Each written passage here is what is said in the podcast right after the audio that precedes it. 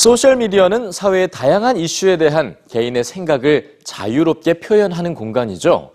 최근 미국에서는 한 영화의 캐스팅을 둘러싸고 이 소셜미디어가 뜨거워졌습니다. 실사 영화로 제작될 예정인 애니메이션 이 인어공주의 주인공 때문이었는데요.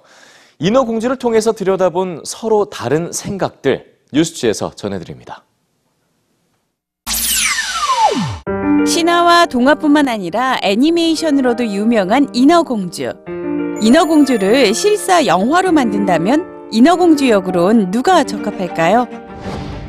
7월 3일 영화 인어공주의 주인공을 공식 발표한 디즈니사 인어공주 에리얼 역에 캐스팅된 할리 베일리는 R&B 듀오 클로이와 할리로 활동하는 19세 가수입니다. 할리 베일리는 열정, 젊음, 순수뿐만 아니라 아름다운 목소리를 갖고 있다. 자신의 SNS에 짙은 피부색의 인어공주 그림을 게시하며 기뻐한 할리 베일리. 그러나 캐스팅 발표 직후부터 할리 베일리가 인어공주 역에 적합하지 않다는 비판이 시작됐습니다. 안 돼! 왜, 왜, 왜? 하얀 피부와 빨간 머리를 가진 애니메이션 속 인어공주와 할리 베일리가 전혀 닮지 않았다는 이유 때문이었죠. 덴마크 동화의 주인공인 인어공주가 흑인 일 리 없다는 주장도 있었습니다.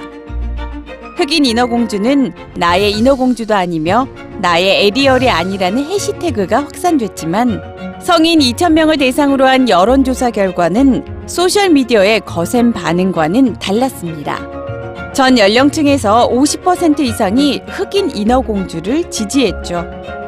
고정관념을 깬 캐스팅을 환영하는 팬들은 새로운 방식으로 자신의 의견을 알리고 있습니다. 할리 베일리를 모델로 한 인어공주를 정성껏 그려 게시하기 시작한 겁니다. 1989년 하얀 피부와 빨간 머리로 등장했던 인어공주.